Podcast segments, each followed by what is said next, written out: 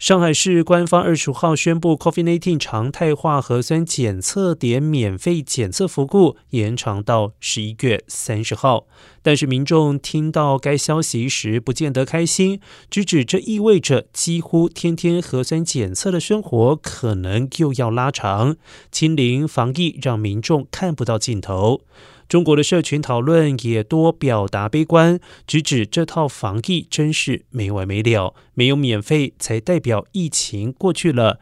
有人质疑地方财政究竟撑不撑得住，认为频繁核酸检测实在没有必要。